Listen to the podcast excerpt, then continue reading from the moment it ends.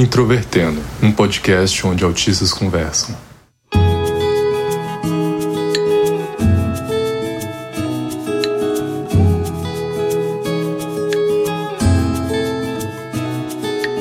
Olá para você que ouve o podcast Introvertendo, que é um podcast sobre autismo feito por autistas, mas que também discute deficiência.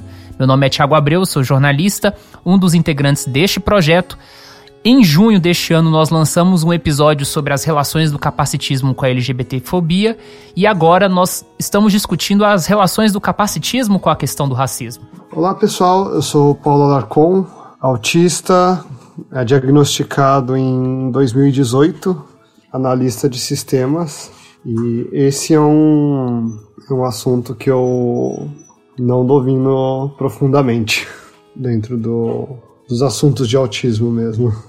E temos aqui dois convidados que vão se apresentar pra gente. Eu sou Levi, eu tenho 25 anos, eu moro em São Mateus, zona leste de São Paulo. Atualmente eu sou estudante do curso de eventos na FATEC Piranga. Eu sou educador social, né? Trabalho no ICCA, com educação socioeducativa. Sou militante do movimento Neafro Brasil. Sou militante também do movimento Vidas Negras com Deficiência Importam. E eu sou tetraplégico. Oi, eu sou a Kenny, eu sou estudante de Relações Públicas, sou de Guarulhos, São Paulo. Atualmente eu moro no Rio Grande do Sul, em Frederico, justamente devido à faculdade. Eu comecei a me entender como uma mulher autista quando eu tinha 17 anos, quando entendi que meu irmão também é um homem autista, mas o meu diagnóstico realmente veio muito tardio, quatro anos depois, no início desse ano. Sou uma mulher negra também e bissexual. Luto bastante pela comunicação antirracista e, na verdade, é o meu hiperfoco. É, relações étnico-raciais e o pensamento afrocentrado. Desde que eu me conheço por gente, mesmo antes de saber que isso é um hiperfoco, tava lá, tipo, a Kenny sentadinha assistindo alguns documentários com a mãe dela. A gente estava devendo uma discussão sobre isso já faz um tempo. Nós fizemos uma reportagem sobre raça que saiu lá em 2021, trazendo um pouco de relatos não só de autistas negros, mas também de famílias e discutindo mais amplamente a questão de raça no âmbito do Brasil. Mas também aqui pontuando que a questão do racismo não se restringe às pessoas negras. Nós lançamos o episódio 207, Autismo e os Povos Indígenas, que saiu em 2022. Mas aqui, nesse episódio, a gente decidiu fazer esse recorte para discutir várias outras coisas e entrar um pouco mais fundo nessa problemática. E o Introvertendo está nessa fase de despedida. Esse é o sexto episódio do, da nossa série de 11 episódios de despedida. Nos siga nas redes sociais, né? Estamos no Facebook, no Twitter, no Instagram e agora no Threads com o arroba introvertendo. E também visite o nosso site introvertendo.com.br, onde você consegue ter acesso a todos os episódios e mais informações sobre o podcast, além de poder entrar em contato conosco também. Vale lembrar que o Introvertendo é um podcast feito por autistas com produção da Superplayer and Company. Kenny, como uma mulher autista, como você percebia o racismo na sua infância e adolescência? Ainda, mesmo não tendo esse conhecimento, eu já era uma mulher autista, né? Então, eu era muito tímida, como a sociedade costumava dizer. Eu sempre me escondia atrás da perna da minha mãe. Não conseguia ter amigos. Quando eu estava em festas de família mesmo, eu sempre optava por estar com um fone de ouvido ou isolada. E quando isso era em um outro âmbito e eu não estava em um lugar seguro, já é esperado socialmente que uma mulher seja mais tímida. Então não tinha olhares atentos para isso, sabe? E quando se é uma mulher negra e uma mulher que já é tímida e não consegue, infelizmente, como a sociedade espera, se posicionar em determinados lugares, sabe? Você acaba se tornando um alvo fácil. Porque então você realmente não acaba criando tantos amigos e você fica naquela parte vulnerável de não conseguir conversar ou se comunicar com ninguém. E então você acaba sendo atravessado por várias coisas. Além de você não estar conseguindo identificar no momento as, abre aspas, consequências da sua deficiência, porque você ainda não entende o que está acontecendo, você também não entende por que, que as pessoas estão falando mal do seu cabelo e por que você não reage quando estão falando mal do seu cabelo, sabe? Então acabam sendo duas agressões. Primeiro, o racismo ao falar do meu cabelo e depois o capacitismo, quando acabam deixando explícito que eu não reajo, quando estão de certo modo me humilhando, sabe? Interessante porque você falou sobre o cruzamento dessas duas questões e falou muito sobre o ambiente seguro, que é uma questão muito importante para as pessoas com deficiência de uma forma geral, estarmos em contextos mais acolhedores em que as pessoas percebam as nossas diferenças, principalmente porque o autismo é uma deficiência invisível. Já no seu caso, Levi, você se tornou uma pessoa com deficiência mais tarde além das questões diretamente relacionadas à deficiência, imagino que houveram vários impactos na sua vida diretos. O que mais que você acha que mudou na sua vida diante disso? Então, eu, eu sempre fui negro, né? E desde bebê, desde pequenininho, eu entendo que a minha família me ensina, né? Me coloca para o mundo uma postura de que preciso combater todas as práticas racistas. Já o capacitismo, não. Eu me torno uma pessoa com deficiência na vida adulta, né? Há pouco tempo, cerca de dois anos. E quando isso vem para a minha vida, eu começo a entender então que tem outros tipos de opressões que também eu estou inserido. E essa discussão sobre o capacitismo e esse atravessamento, então, pensar que eu sou um homem negro e agora um homem negro com corpo com deficiência, é algo que eu estou trabalhando e elaborando mais. A partir de agora que eu sou uma pessoa com deficiência, eu tenho essa experiência então de quando eu estou na rua e era algo que antes acontecia bastante comigo. Se eu caminhava na rua à noite e as pessoas atravessavam a calçada com medo de ser assaltado. Hoje essas mesmas, essas mesmas pessoas, elas não atravessam mais. E aí elas se direcionam a mim, é, dizendo que eu não posso fazer nada ou que elas não estão com medo. Mas nitidamente eu vejo medo nessas pessoas, só que por ser uma pessoa na cadeira de roda, eles se sentem até no direito de então colocar uma palavra para mim e se sentirem mais seguros ou se sentirem mais fortes usando de termos pejorativos para mim. O Levi falou um pouco sobre a diferença de tratamento social, né, antes e depois com uma pessoa com deficiência, e essa é uma questão que eu tenho uma certa curiosidade, porque vocês dois têm uma diferença, né? A, a Kenny tem uma deficiência invisível, enquanto Levi com uma deficiência visível, e a gente já discutiu aqui no Introvertendo em vários episódios, como o 234 e agora mais recentemente o 251, sobre as formas como as pessoas enxergam ou elas até leem a deficiência visível e invisível. Principalmente perguntando para Kenny, porque o Levi também já falou um pouco disso, quais são as diferenças de tratamento social que você sente é, como uma pessoa negra com deficiência em comparação a uma pessoa negra sem deficiência? porque você também teve o seu diagnóstico tardio, né? Você não se entendia antes como mulher autista mesmo, é, percebendo características, mas você tem vivência com outras pessoas negras, imagino eu também. Eu venho de uma família de pessoas pretas. Como o Levi disse anteriormente, eu tive um pouco da sorte de ter o letramento racial justamente por causa disso. Então, apesar de, por exemplo, ser muito complicado entender, tipo, na dor, porque estavam falando do meu cabelo ou da minha aparência ou qualquer outra coisa do gênero. Eu chegava em casa e eu tinha quem me explicasse porque aquilo infelizmente estava acontecendo. A diferença é que, justamente por vir de uma família de pessoas negras, e em sua maioria mulheres negras, eu não tenho muitos homens na minha família, é que elas são taxadas como loucas, mas loucas no sentido pejorativo de explosivas, por exemplo. A mulher negra, ela é sempre vista como aquela que vai te atacar, como aquela que não tem papa na língua ou que sempre vai estar com um ar de superioridade para você, por exemplo. E até antes de ter o meu diagnóstico, por exemplo, porque mesmo sendo uma mulher autista toda a minha vida, o tratamento social muda quando você decide falar abertamente sobre o seu diagnóstico, né? Então, antes de decidir falar abertamente sobre isso também, eu estava ao lado dessas mulheres da minha família que eram taxadas como loucas por se sentirem superiores ou algo do gênero, só porque elas decidiam impor as vontades ou qualquer coisa. Só que quando eu decidi falar quem eu sou e eu trouxe o meu diagnóstico do lado, o cenário muda. Porque eu continuo sendo uma mulher negra e louca. Só que eu não sou mais a louca explosiva. Eu sou aquela louca que as pessoas olham e sentem pena, por exemplo.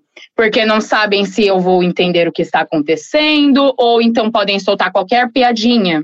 Porque eu não vou estar entendendo. Entende? Então, apesar de continuar sendo louca, meio que muda o tratamento. Porque agora eu não sou mais a pessoa explosiva que pode atacar eles. Eles se sentem novamente no direito de, tipo, me atacar por outra coisa, sabe? Esse exemplo que a Kenny acabou de falar pra gente é, é muito visível, assim, e fica muito explícito nas relações nossas enquanto pessoas pretas com deficiência. É, eu citei, por exemplo, um caso de atravessar a rua mas eu também poderia é, linkar várias outras coisas. Esse trato social das pessoas com a gente, ele vai mudando e os atravessamentos que a gente tem também faz isso mudar. Eu, eu entendo que eu sou um homem hétero, pessoa com deficiência, a Kenny é uma mulher negra com deficiência. Então, tem esses atravessamentos e o trato social vai mudando. É, o Brasil é um país extremamente desigual e mesmo que hajam pessoas brancas pobres, sabemos que essa desigualdade geralmente tem uma cor bem definida. Como vocês observam essa desigualdade na sociedade brasileira? A partir disso, dessa questão assim das desigualdades, hoje que eu tô dentro do, do próprio movimento negro e aí pautar é, a questão da, da vida com deficiência, pautar as questões de desigualdades gente teve recentemente o lançamento do relatório, né, a situação das pessoas com deficiências no Brasil. E aí, assim, é, é muito grande a desigualdade. Pegar o, o número, de, o recorte PCD para a educação superior, e aí de um montante de 100% PCD, só 35% ser estudantes negros PCDs em universidades, é, é muito dispar. Pegar dados do BPC, que aponta que é, 56% das pessoas que acessam o BPC no recorte de pessoa com deficiência são pessoas brancas com deficiência.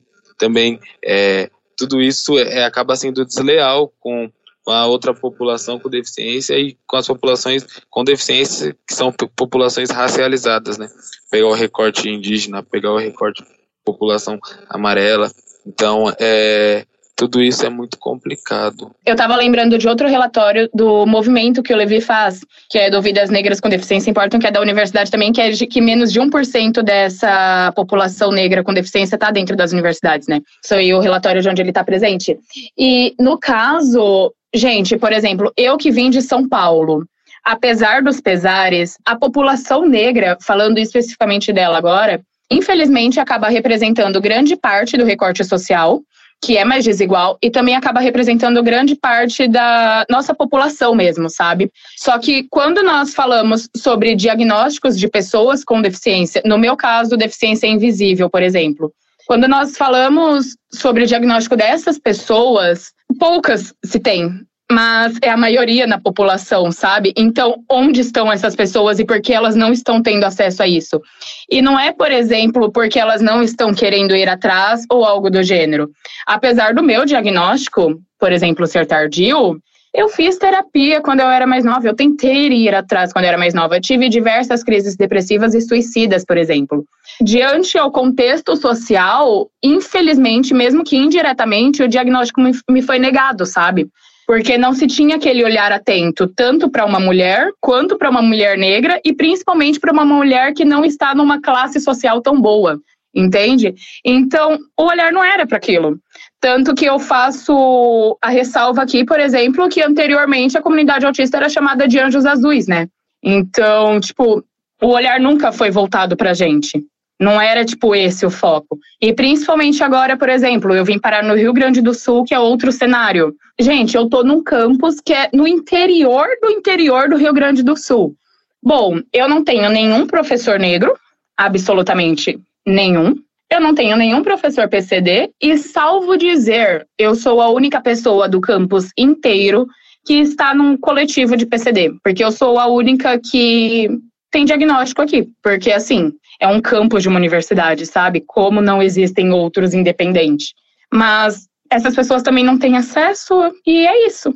Essas questões que vocês falaram são muito importantes e me fazem lembrar de coisas do, da minha vivência mesmo, né?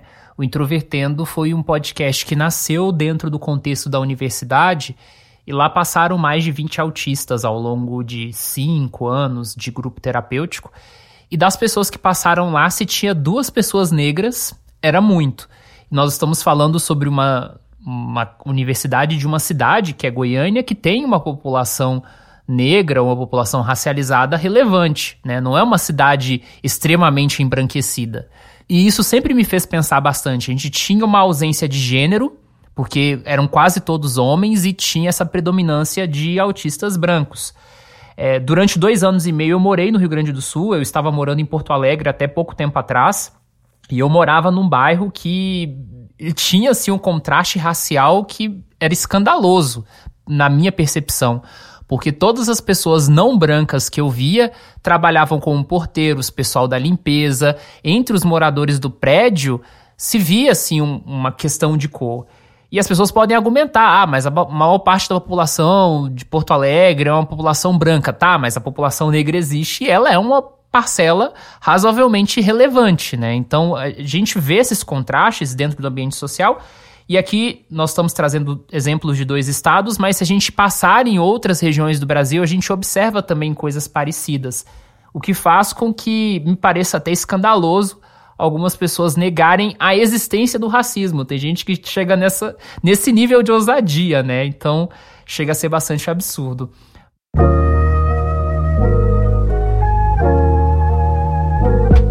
só dando um pause rápido nessa discussão muito importante para fazer um aviso a vocês. Se você está ouvindo este episódio na data em que ele foi lançado, você sabe que amanhã, dia 19 de agosto de 2023, vai rolar o primeiro e único encontro presencial do Introvertendo, em que nós vamos nos reunir com os fãs, conversar um pouco e gravar ao vivo o episódio sobre inflexibilidade e pensamento rígido que vai sair daqui a algumas semanas no Introvertendo. Esse encontro é um dos pontos mais importantes da nossa despedida, vai ocorrer em Goiânia, Goiás. Então, se você mora em Goiânia ou região, você está convidado, está convidada. As informações que você precisa sobre local, horário, todas as questões estão no primeiro link aqui na descrição do episódio. Além da gravação do episódio, nós vamos conversar com a audiência. Eu vou levar unidades do livro que é Neurodiversidade, então se você também quiser autógrafo ou alguma questão, vou estar ali e vai ser uma oportunidade para você conhecer outras pessoas no espectro, também outros fãs do podcast e de certa forma construir esses vínculos. A entrada é gratuita. Muita gente perguntou: "Ah, mas vai rolar em cidade tal, cidade tal?" Óbvio que não, pessoal. Esse é um evento único, despedida do introvertendo, não vai existir nada em relação a isso. Eu sei que se você morar do outro lado do Brasil é impossível você estar, mas se você mora em Goiânia e região, não perde essa oportunidade, porque muita gente gostaria de estar e não vai poder. Eu também vi pessoas que curtem o podcast, que moram em Brasília e que vão se deslocar para Goiânia. Então, se você mora em Brasília e você quiser talvez o contato de alguém, alguma questão, comenta nas nossas redes sociais, porque vai que você encontra uma pessoa para você ir junto. Então é isso, amanhã eu e o Luca Nolasco te aguardamos lá, vai ser muito legal. Espero que seja uma ótima tarde para todos nós.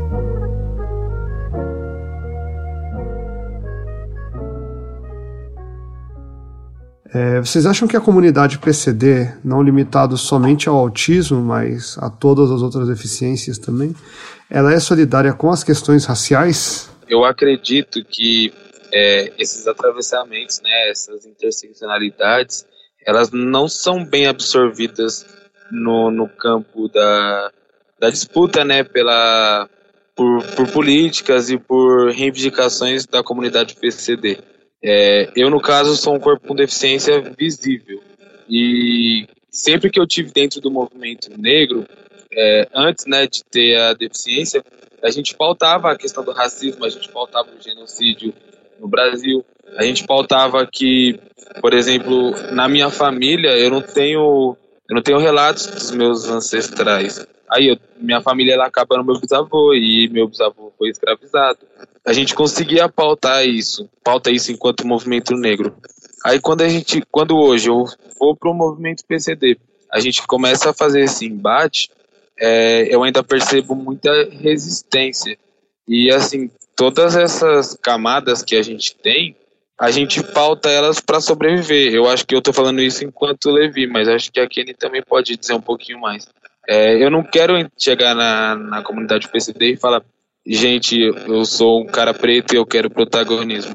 É, a gente levanta essas bandeiras porque é a gente que está morrendo, é a gente que não está entrando em serviço público, a gente que não sai de casa. E tem uma galera da comunidade PCD que já tem um trabalho, um ativismo já de anos e de, de décadas, né? Só que o que eu enxergo é que por muito tempo essa pauta ela foi capturada por um setor político e usada para ideologias políticas. E assim, essas ideologias, esse setor, ele oprime a gente enquanto indivíduos com, com esses atravessamentos.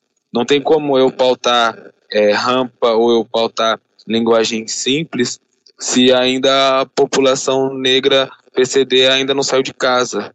Não tem como eu pautar o piso tátil pedir verba para algumas associações se ainda tem gente que não tem o diagnóstico. E tudo isso passa, por exemplo, quando a gente chega num hospital e fala, eu tô com dor. E aí o médico olha para nossa cara e não, você não tem dor. Homem negro com dor, mulher negra com dor, não. Esses atravessamentos e essas questões a gente pauta, a gente precisa é, levantar essas bandeiras porque dentro da comunidade ainda tem uma dificuldade de absorver tudo isso. É, eu vou dar um exemplo aqui de uma pesquisa que eu estava fazendo ontem, mas é só para dar uma contextualizada no meu pensamento mesmo, para continuar o que o Levi começou. Ontem eu estava lendo sobre burnout racial.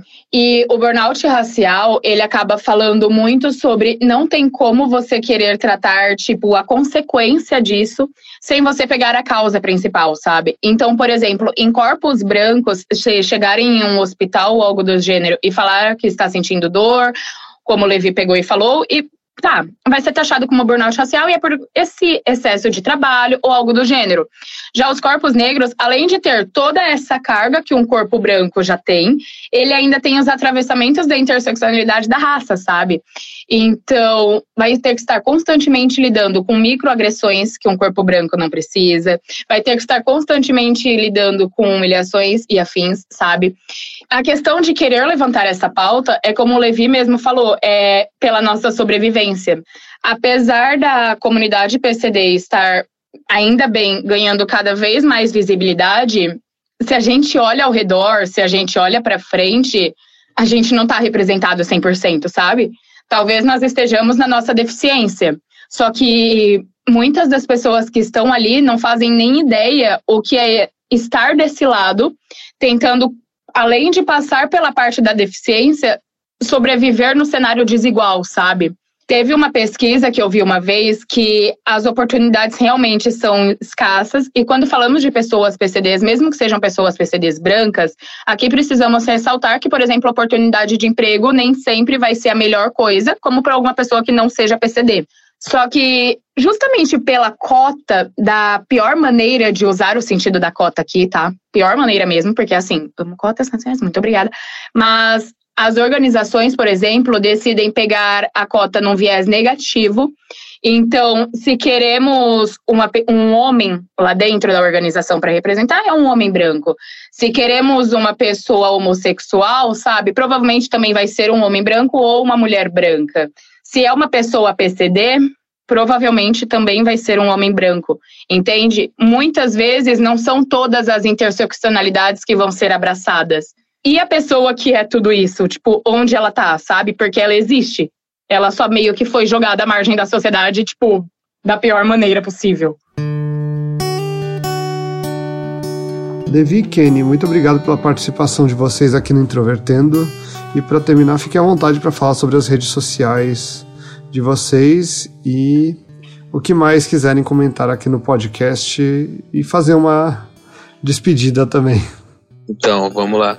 É, eu sou o Levi, né? E aí, como eu disse no começo, eu tô atuante na, no movimento Uneafro Brasil, né? Que a gente atua é, enquanto movimento negro, principalmente na inserção do nosso povo no ensino superior. A gente está espalhado pelo Brasil. Há um tempinho atrás a gente chegou aí para Brasília levar reivindicações, então enquanto educação popular e de base E assim, educação popular é inclusiva assim, porque a gente se organiza enquanto núcleos. E aí o nosso núcleo aqui de São Mateus, ele tem uma procura gigante da, da galera PCD aqui do, do entorno do território, porque, por exemplo, a escola não tem um, a acessibilidade ideal para essa população. Então, enquanto coletivo, a gente tem cada vez mais buscado o reconhecimento desse espaço de educação popular enquanto espaço inclusivo. É, eu estou em São Paulo também atuando com o movimento Vidas Negras com Deficiência Importam. E assim, é, é fazendo a luta política mesmo, enfrentamento a todas essas desigualdades que passam pela nossa vida e a pressão política para que isso mude.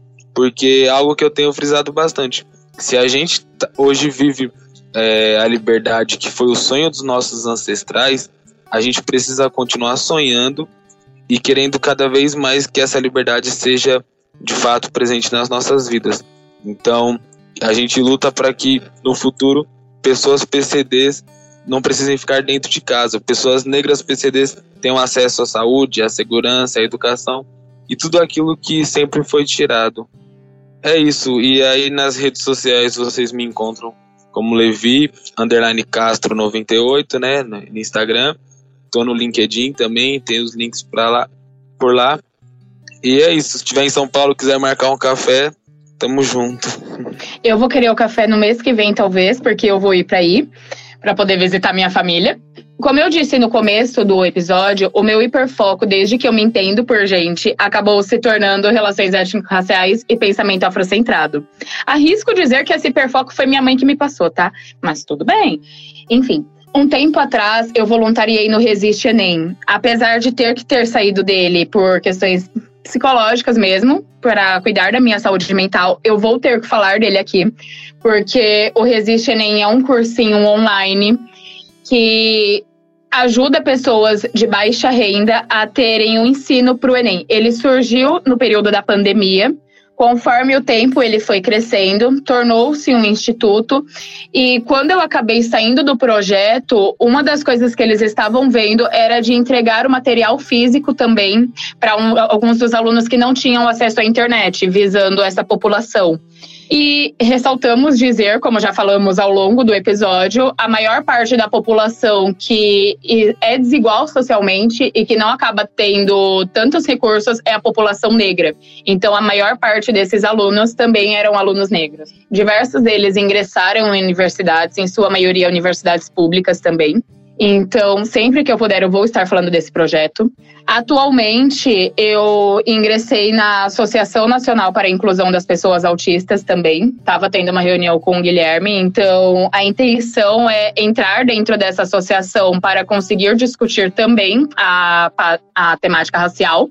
Eu trabalho com afrocomunicação e aqui eu também vou ter que dizer como é interessante quando trazemos para a parte da comunicação em si, entendermos como podemos utilizar do pensamento afrocentrado e das tecnologias dos nossos ancestrais, como o Levi mesmo falou, para alcançarmos mais dos nossos, sabe? Então é bem bacana quando a gente consegue se colocar nesse cenário e ir percebendo que conseguimos pegar histórias do qual fazemos parte e que infelizmente acabaram se perdendo e usá-las como base para a inclusão dos nossos agora. Para me encontrar nas redes sociais é só LK underline ENY. E eu acho que é isso.